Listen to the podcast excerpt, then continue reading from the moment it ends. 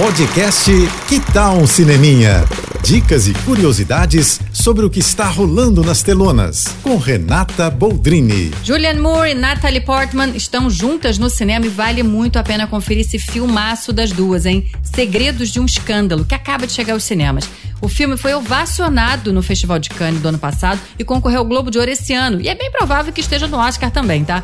Natalie Portman vive uma atriz em busca de pesquisa, informações sobre uma mulher vivida pela Juliane que quase 20 anos antes tinha sido processada por se relacionar com um adolescente. O caso na época ganhou os holofotes e então agora essa história vai virar um filme com a personagem da Natalie interpretando essa mulher. E para isso ela vai então atrás dela e passa um tempo convivendo com o casal, hoje vivendo ali uma vida normal até a chegada da Natalie, que acaba remexendo não só no passado, mas em pontos muito sensíveis.